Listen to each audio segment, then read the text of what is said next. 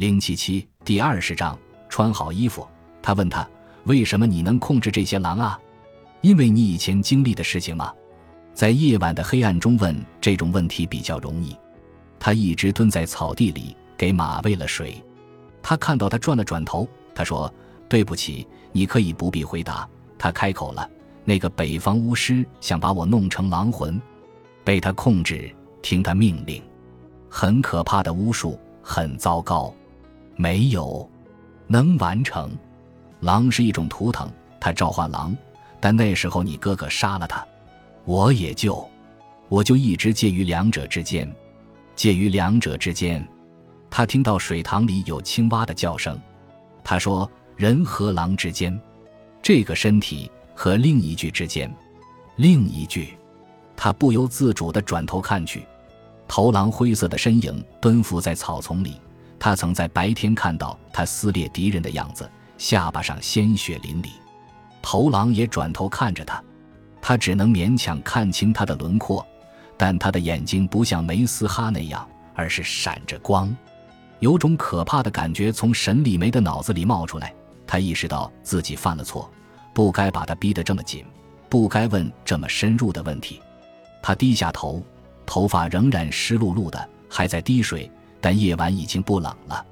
他说：“我很抱歉，或许如果沈太没有救你还好一些。”不，他激烈的反驳。他吓了一跳，急忙抬头，他站了起来。高大的身影矗立在地平线和星空之间，这样至少比被弄成那个样子好。我，我至少可以选择。如果那个巫师控制了我，我只能服从他，然后死去。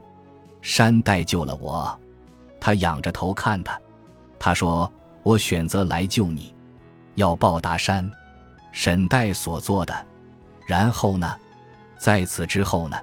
他刚刚还决定不要再问更多问题的，他一边肩膀耸了耸，他又转头看着那只头狼，似乎从阴影中看到了更多东西。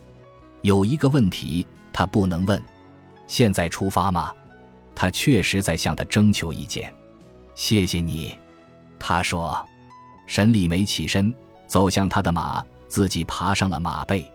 每次休息过后，他们就换马骑行。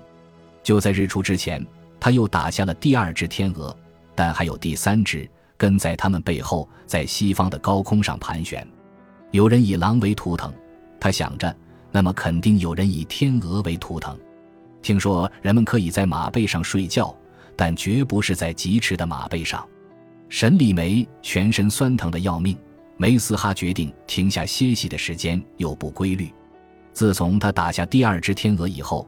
他明白为什么他赶得这么急了，但他的身心都疲惫到几乎无法坚持。他现在躺在低矮一些的草地上，头晕目眩，意识都有些模糊了。他梦到了家乡，他在家中花园里荡秋千，春暖花开，阳光明媚，秋千荡得很高。他不知道推他的人是谁，在梦里他一直没有回头，但他一点也不害怕，真的有人在推他肩膀。是梅斯哈，他睁开眼，天色蒙蒙亮，已经到早晨了。他递给他水囊，朝他身边的袋子做了个手势，那里面装着新鲜的水果。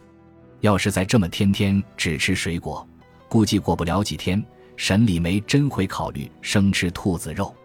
然而，他想起了狼群和朔气人，还有那些血淋淋的画面。他喝了点水，又掬了点水，洗干净脸和手。抓起一大把水果吃掉，又抓了一把。他把那些没熟的果子挑出来扔了。不管怎么说，她也是一名奇台帝国的公主，不是吗？她太累了，都没有为自己的风趣笑上一笑。沈礼梅站起身，他的腿和背上都疼得要命。梅斯哈已经骑上了马背，正在观察着逐渐明亮的天空。他也抬头看了看，什么东西都没有。又是阳光灿烂的一天，白云在高高的天上飘荡。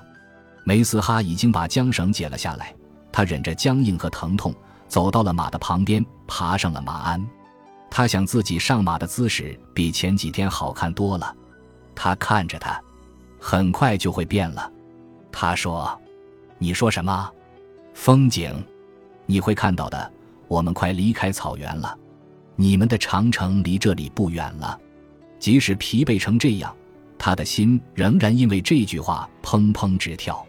长城就意味着奇台帝国，意味着流亡在外的公主回到了她的故国。如果他们可以去到长城的另一边，他曾说过可以的。我们快离开草原了。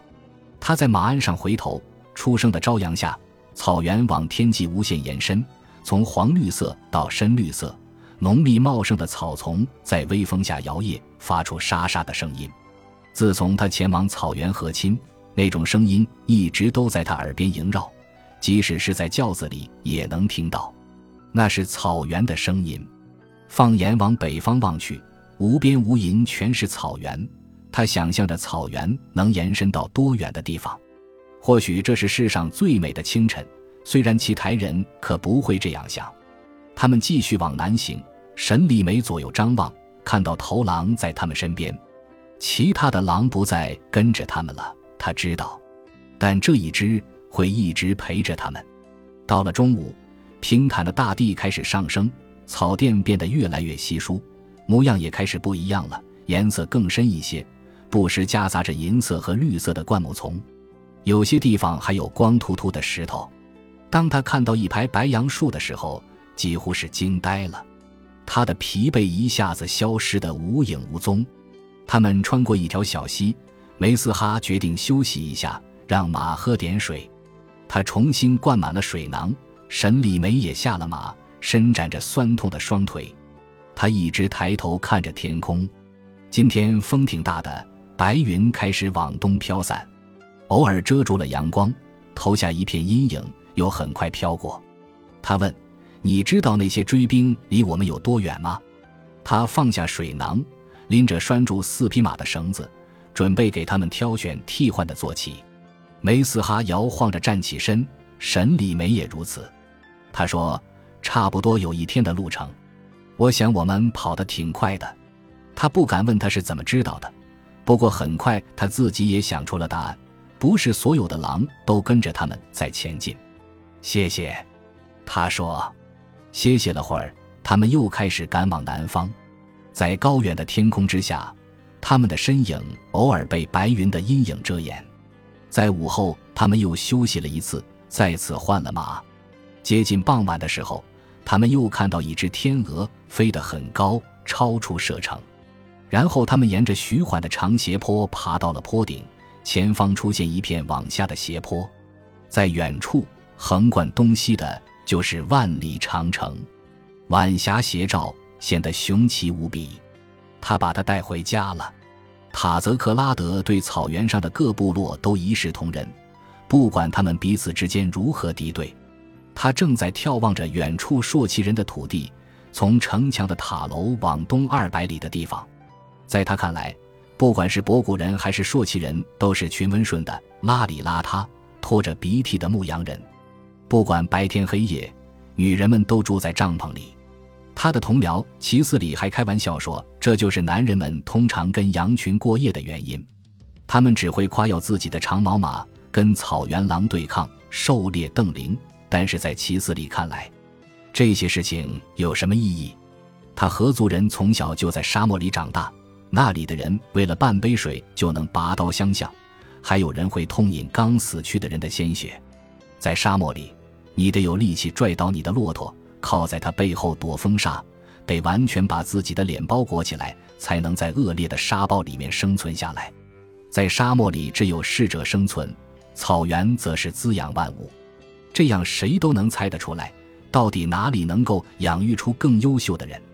塔泽绝不承认自己是个可怜虫，虽然每次谈到独自一人带领着五十名士兵戍守长城北部的城楼的时候。除了自怜自伤，也没有别的想法。一队人顶什么用呢？至少得要两百人才行。现在的话，诚然，自从他十五岁过后，奇台帝国就供他吃饱穿暖，还有女人和马奶酒，对戍边的将士们而言已经足够了。诚然，他是家里最强的一个男人。他的父亲和两个兄弟都死在了沙漠里。为奇台帝国的皇帝效忠是一种生存之道。并且他活得还不错，可是每个野心勃勃的男人都会想着建功立业、平步青云，更进一步靠近权力的中心。只有那种已经登上权力巅峰的人，才会故作姿态地说什么“淡泊名利已经足够了，高处不胜寒”。不管怎么说，塔泽克拉德不是这样的人。从记录上来看，他一直毫无怨言地接受各种调动安排。事实上，每一年草原上的戍边人员就得调动三次。他想，那些长官不是把他给遗忘了，就是玩忽职守，压根没明白这里有个迫切想要建功立业的小队长。这倒也算不上什么可怜。问题的一部分在于，这些日子里牧民们实在是太安静了。博古人已经成为皇帝的属臣，每年春天都会聚集在河套地区，贩售他们的骏马。要求奇台帝国派兵介入他们内部的氏族之争，只是那些内战从来没有让优秀的奇台将士建立起足以扬名立万的功勋。朔骑人就比较桀骜不驯，在那些位于朔骑人领地内的哨站里，士兵们通常把他们叫做近战和远战，不时就能看到小规模的战斗。还有些朔骑人试图乘虚而入攻打城墙，那可错得离谱了，他们会为此付出代价。但是他们进攻的都是隶属荣山麾下第七军的守备区域，所以在那些战斗里建立的战功也轮不到塔泽克拉德和第六军的同僚们分享。